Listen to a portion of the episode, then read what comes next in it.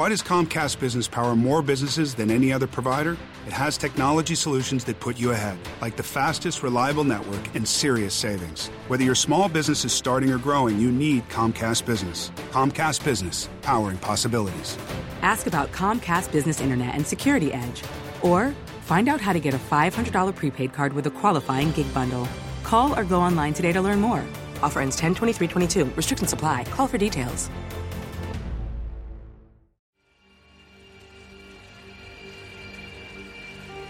Takutan sa Simbahan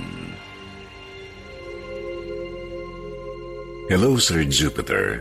Ako si Slick. Nais kong ibahagi ang aking kwento. Hango ito sa aking karanasan nung ako'y labing limang taong gulang pa lamang. Ako ay sakristan sa aming chapel. Ang simbahan ito ay nasa loob ng kampo ng mga Coast Guard kung saan mga Coast Guard at mga kabarangay lang namin ang nagsisimba roon. Kami ng mga kasamahan kong sa kristan ay madalas matulog sa simbahan tuwing linggo para kasing anak na ang turing sa amin ng pari roon. Nang matapos ang misa ng linggong iyon, muli nagkayayaan kaming matulog sa simbahan.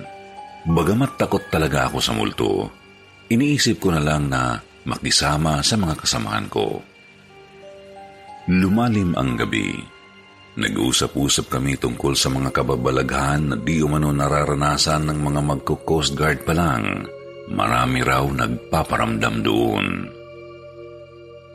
Nang mga oras na iyon, sa sobrang dami naming napagkwentuhang kababalaghan, isa-isang inantok ang mga kasama ko at hindi nagtagal ay nakatulog na sila. Ako naman dahil sobrang matatakutin ako, hindi ako agad nakatulog. Nagsumiksik lang ako sa kanila. Sumapit ang alauna ng madaling araw. Hindi pa rin ako makatulog. Nagtalukbong ako sa kumot dahil nakaramdam ako ng matinding takot. Mayroon akong naririnig na nagbabagsakang bato o anumang bagay na di ko maipaliwanag kung ano. Inisip ko na Marahil hinangin lamang ang kampana na nasa bandang itaas. Malapit kasi yon sa aming tinutulugan. Yun ay tambakan din kasi ng mga lumang kagamitan. Habang naririnig ko ang mga tulog na iyon, ay palakas iyon ng palakas na parang papalapit sa akin. Kinalabit ko ang aking katabi para gisingin, subalit hindi siya nagising. Sumilip ako ng kaunti sa labas ng aking kumot para tingnan kung ano yung mga nalalaglag. Laking gulat ko ng pagkasilip ko ay biglang nawala ang tunog at pagtingin ko sa lapag ng sahig ay may mga bato. Nakaramdam ako lalo ng takot dahil nawirduhan talaga ako. Napaisip ako kung bakit nagkabato sa lapag ng tinutulugan namin. Sa sobrang takot ko ay bumaba ako sa hagdan at lumabas sa chapel. Umuwi na lang ako sa amin. Kinabukasan tinanong ako ng mga kasama ko kung anong oras daw ako umuwi. Sinabi ko na lang na alas 4 na ako umuwi kaya hindi na sila nagtanong pa. Sumapit ang simbang gabi. Nagkayayaan na naman kaming magkakasama na matulong sa simbahan. Sinabi nila na ang hindi raw sumama matulog sa kanila ibig sabihin ay takot sa multo. Dahil na rin gusto kong ipakita sa kanila na hindi ako natatakot, sumama ako kahit na may naranasan na akong kababalaghan sa simbahan. Gaya ng dati nagkwentuhan muli kami ng katatakutan hanggang sa isa-isa silang nakatulog. Alas 12 na ng madaling araw nang makaramdam ako ng kakaibang lamig. Pakiramdam ko ay nasa loob ako ng isang madilim at nakakatakot na lugar. Habang ramdam ko pa rin ang lamig, ay biglang tumunog ng paunti-unti ang kampana. Akala ko ay ako lang ang nakarinig, Subalit narinig din pala iyon ng katabi ko sa folding bed na si Kuya Nicolas. Ginising niya si Kuya Kenneth para tingnan ang kampana kung may tao ba roon. Sinilip yun ni Kuya Kenneth at sinabi niyang wala naman daw tao roon. Natakot kami ni Kuya Nicolas at di kami nakatulog ng mga oras na yun. Sumapit ang alas tres ng madaling araw. Nagising na ang iba pa naming kasamahan upang maghanda para sa misa. Balisa ako ng mga oras na iyon dahil sa natatakot pa ako. At bumaba na sila Kuya Nicolas para mag-ayos na ng kagamitan. Naiwan ako kasama si Carl na kasing edaran ko lang. Naiwan kaming dalawa sa itaas dahil nawawala ang isa kong tsinelas. Tinulungan ako ni Carl na hanapin ang isang kapareha ng aking tsinelas. Laking gulat ko dahil nandoon yun sa loob ng pinto kung saan naroon yung hagdanan paakyat sa kampana. Nagtataka ako kung paano napunta roon ang kapares ng aking tsinelas samantalang maayos naman ang pagkakalagay ng isa sa tabing lapag ng pinagkakahigaan namin. Pinakuha ko kay Carl ang tsinelas ko dahil na rin sa takot ko ay di ako makalapit doon. Pagkakuha niya sa tsinelas ay biglang may dumaang anino ng isang lalaki sa likuran ni Carl. Dali-dali kong kinuha ang tsinelas kay Carl at hinila siya pababa ng hagdan. Pagkatapos ng misa, ay napagkwentuhan namin ng mga kasamahan ko ang nangyari ng gabing iyon. Napag-alaman ko na matagal nang natutulog doon si Kuya Kenneth na siyang pinakamatanda sa amin. Lahat ng mga naranasan namin doon ay naranasan na rin daw niya dati dahil sa paulit-ulit na may nagpaparamdam sa kanya noon ay nasanay na siya. Dahil sa palagi na kaming natutulog doon, sunod-sunod ang kababalaghang naramdaman namin. Pagpaparamdam ng mga espiritu umultong hindi naman namin nakikita.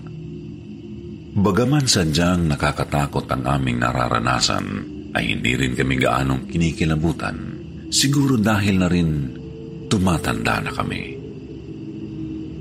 Sa tuwing may nagpaparamdam ay iniisip na lang namin na hangin o anumang bagay yun dahil minsan di kami nakakita kahit isang multo maliban na lang sa aninong nakita ko.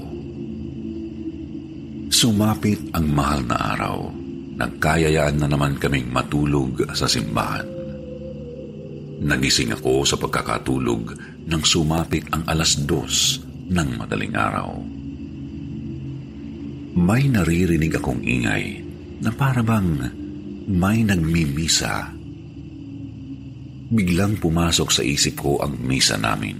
Dali-dali akong tumayo at pagtingin ko sa paligid ay madilim pa. Tulog pa naman ang mga kasama ko ng mga oras na iyon. Pagtingin ko sa orasan, nakita ko na pasado alas dos pa lang. Nagtaka ako kung bakit may nagmimisa na sa ibaba. Nakaramdam ako ng takot at pagtataka. Dahan-dahan akong tumayo at sinilip ang nasa ibaba. Laking gulat ko nang makita ko na maraming tao ang nagsisimba at may pari sa altar na nakasuot ng itim na sutana. Nagtataka ako dahil di ko makita ng gusto ang mga tao na tila daig ko pa ang malamo ang mata. Naaninagan ko lang ang mga tao at parabang mga walang ulo ang mga iyon. Ang mga kasuotan nila ay pang sinauna pang kasuotan. Natakot ako ng sobra. Tumakbo ako pababa palabas ng simbahan. Kahit pamadaanan ko na ang mga nagmimisa ay di ko na sila pinansin basta makalabas lang ako ng simbahan at makauwi. Simula noon, di na ako natulog sa simbahan. Akala ko ay doon lang sa simbahan matatapos ang mga ganoong pangyayari. Subalit, mayroon din pala sa bahay namin. Hating gabi noon nang umuwi ako galing Pasig. Pagpasok ko sa pinto ng aming bahay, ay may natanaw akong tao na ang akala ko ay yung ampun naming si Roxanne. Kasing katawan niya yun kaso nga lang maputla ang balat niyon at nakasombrero ng pambata. Lesbian si Roxanne at gupit panlalaki. Nakaharap siya sa banyo namin na nasa likod ng bahay namin. Tumakbo ako papuntang banyo at sinundan ko siya. Ewan ko ba kung bakit bigla akong sumunod kahit alam kong hindi na si Roxanne ang taong iyon. Inisip ko na lang na si Roxanne pa rin yun at baka namalikmata lang ako sa itsura niya. Sumigaw ako at tinanong ko siya ng sunod-sunod. Sa dami kong sinabi ni hindi man lang siya umiimik. Ilang beses ko tinawag ang kanyang pangalan, subalit ayaw pa rin niyang sumagot. Nainis ako sa kanya. Doon ko na hinawi ang kurtina na nagsisilbing pinto ng aming banyo. Wala palang tao roon. Paunti-unti na sana akong maglalakad palayo, ngunit may bigla akong narinig na tumawa. Maliit na boses na nakakatakot. Tumakbo ako palabas ng bahay kung saan bigla kong nasalubong sila mama at mga kapatid ko. Kasama rin nila si Roxanne. Nagulat sila dahil namumutla ako. Sinabi ko na lang na masama lang ang pakiramdam ko dahil sa biyahe. Ayaw ko na rin na matakot sila sa pamamahay namin at baka kung ano pa ang mangyari. Dahil sa mga pangyayaring iyon, palagi na akong nakakakita ng mga multo. Meron pang ang multo na walang mukha na kadalasan doon sa bintana ng kapitbahay namin nakatayo. Isang babae na minsan nakayakap sa matandang lalaki. Hindi ko na lang pinapansin hanggang sa nasanay na ako na palaging nakakakita ng iba't ibang uri ng elemento at maligno. Pero simula po noong nakikita ko na ang mga iyon, ay nawala na ang pagkatakot ko sa kanila. 20 anyos na ako ngayon. Katakatakang wala nang nagpapakita sa akin. Mukhang nabuksan yata ang third eye ko dahil sa mga naranasan ko sa simbahan at siguro sumara na ulit ng di kalaunan. Di ako sigurado Opinyon ko lang na baka ganoon nga ang nangyari. Hanggang dito na lang ang aking kwento, Sir Jupiter. Sana magustuhan niyo ang binahagi kong kwento, lalo na ng mga tagapakinig ninyo.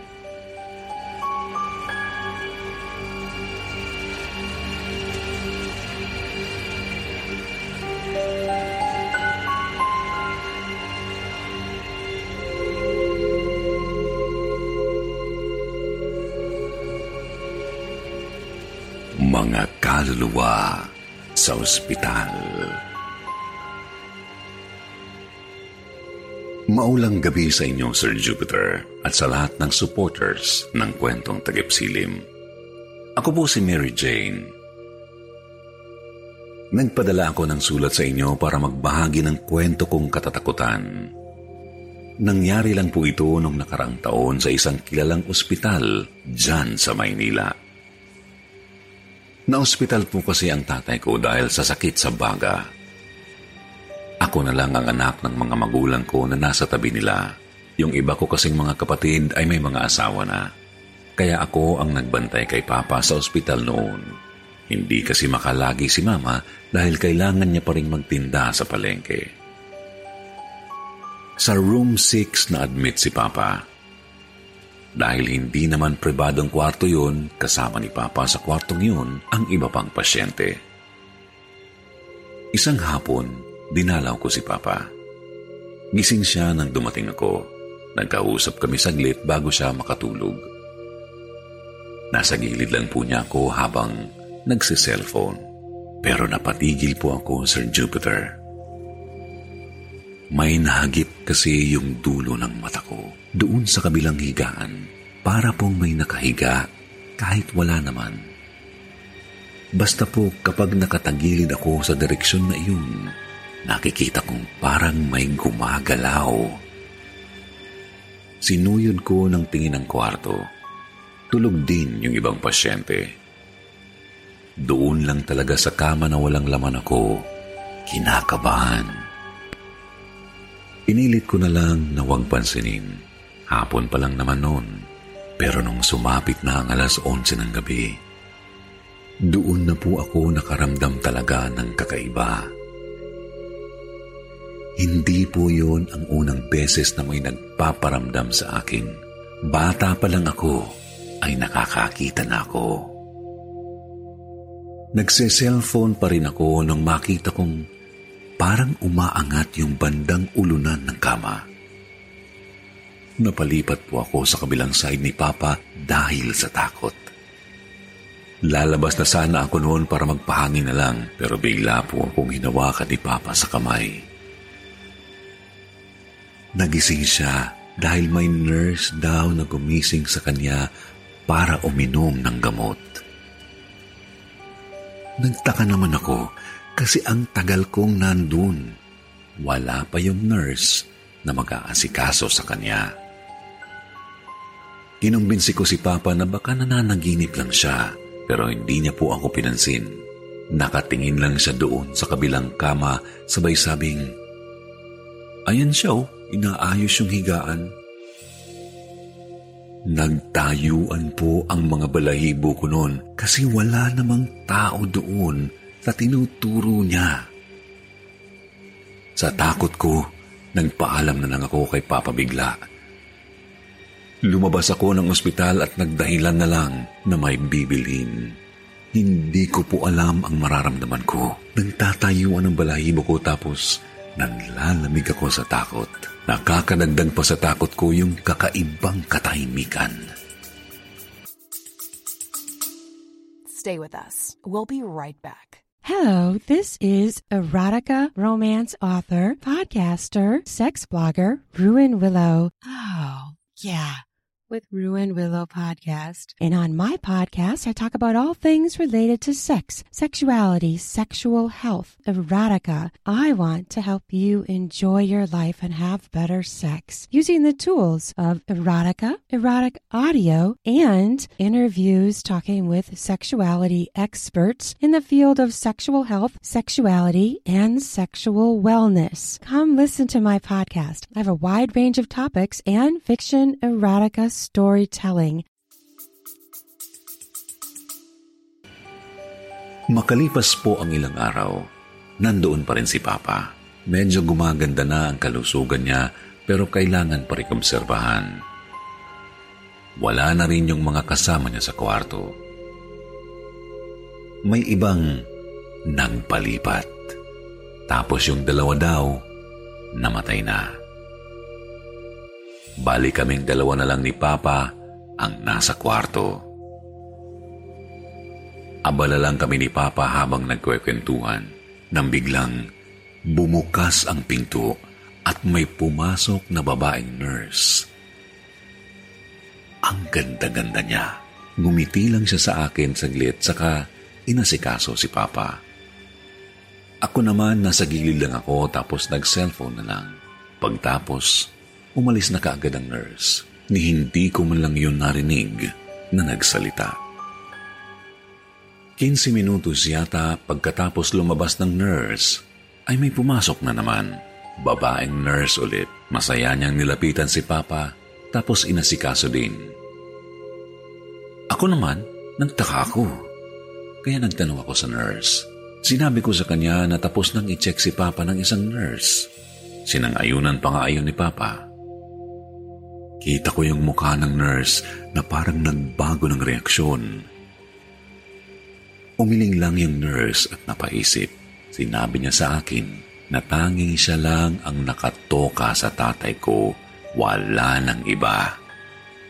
Hawak din niya ang oras at mga gamot na ituturok kay Papa. Bagay na hindi ko napansin sa unang nurse na umasikaso kay Papa. Nakuha ko agad kung anong mali sa nangyayari. Tinanong ako ng nurse kung anong itsura ng babae. Sinabi ko agad. Laking gulat ko nang parang nataranta yung kausap naming nurse.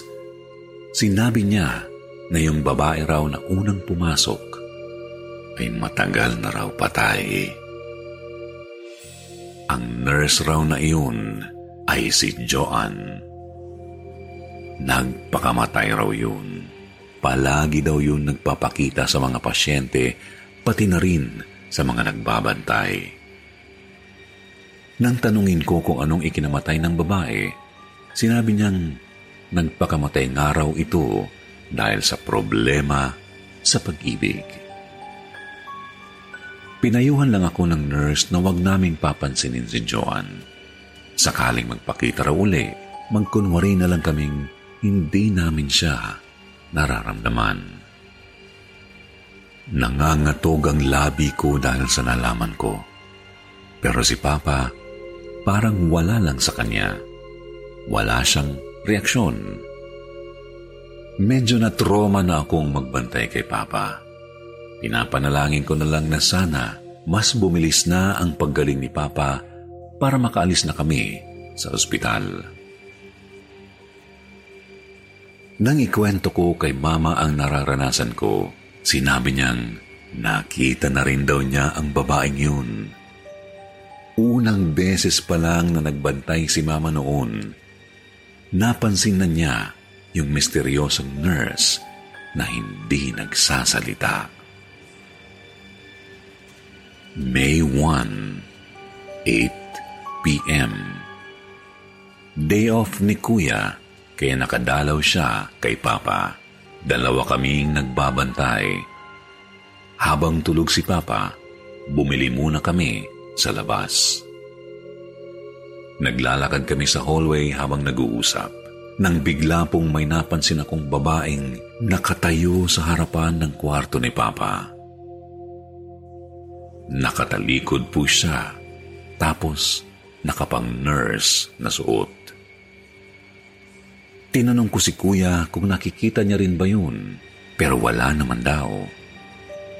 Napakapit ako sa braso ni kuya. Nag-aalala na siya kasi namumutla na raw ako noon. Mas lalo pa akong kinabahan nang pumasok yung babae sa kwarto ni Papa. Hindi kami nagkakamali. Yun yung nagpakamatay na nurse na si Joan. Dahil nung bago siya pumasok, nagawa niya pa akong lingunin at ngitian ng makahulugan. Sa pag-aalala kay Papa, ay nauna akong tumakbo papunta sa kwarto. Sinundan naman ako ni Kuya. Pagpasok namin, tulog pa rin si Papa. Pero kapansin-pansin na nagkalat na yung mga unan sa sahig.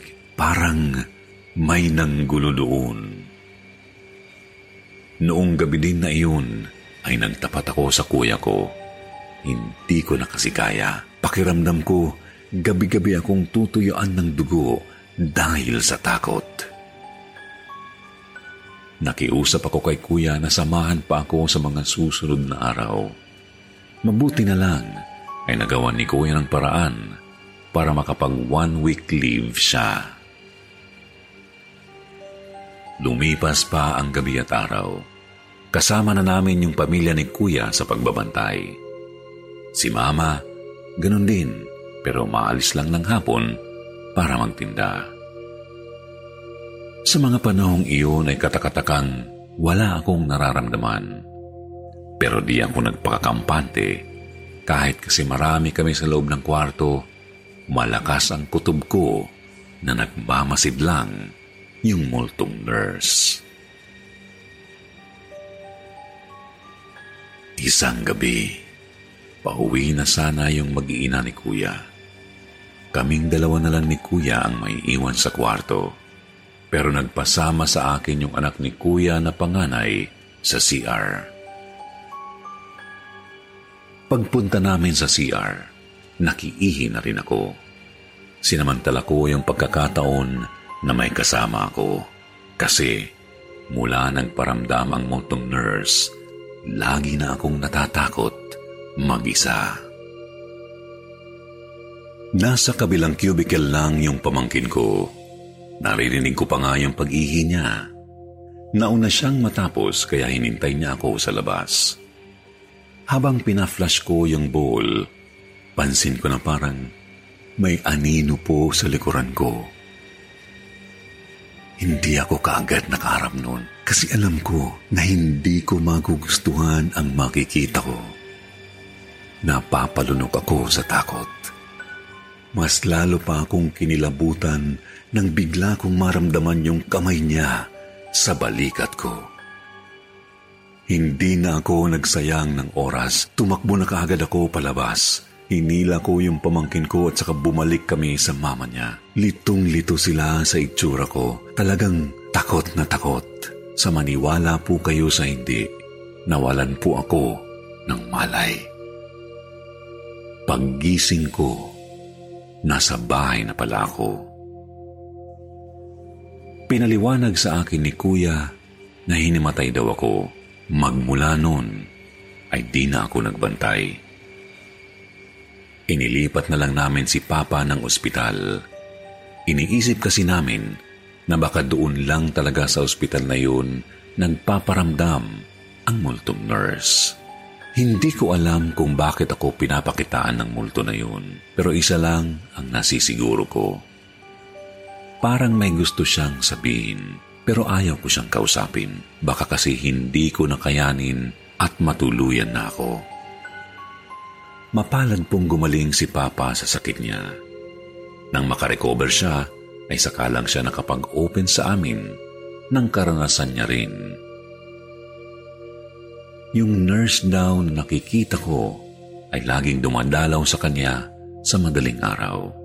Wala naman daw ginagawang masama. Pero sabi ni Papa, pinapaalis daw ako ng multong nurse sa kwarto na iyon. Di ko alam kung bakit. Ganun pa man, laking pasasalamat ko dahil di na kami ginulo ng kaluluwa na iyon. Di ko rin alam kung nandoon pa rin ang multo na iyon. Isinasama ko siya sa panalangin ko na sana makatawid na siya papuntang langit. Marahil hindi kakaiba ang karanasan kong ito, pero sakaling ikaw mismo ang makaranas, iisa at iisa lang din ang iyong mararamdaman. Kikilabutan kayo hanggang sa parang nakakabaliw na. Hanggang dito na lamang po, Sir Jupiter. Maraming salamat po sa inyo at more power sa inyong channel.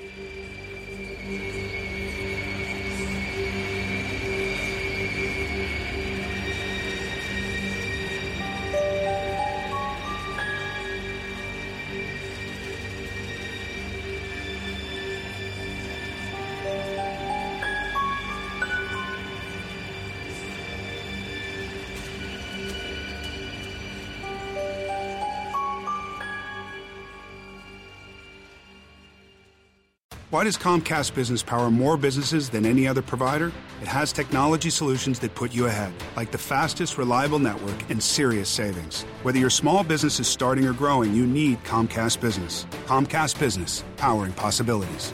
Ask about Comcast Business Internet and Security Edge, or find out how to get a $500 prepaid card with a qualifying gig bundle. Call or go online today to learn more. Offer ends 10 23 22. Restrictions apply. Call for details.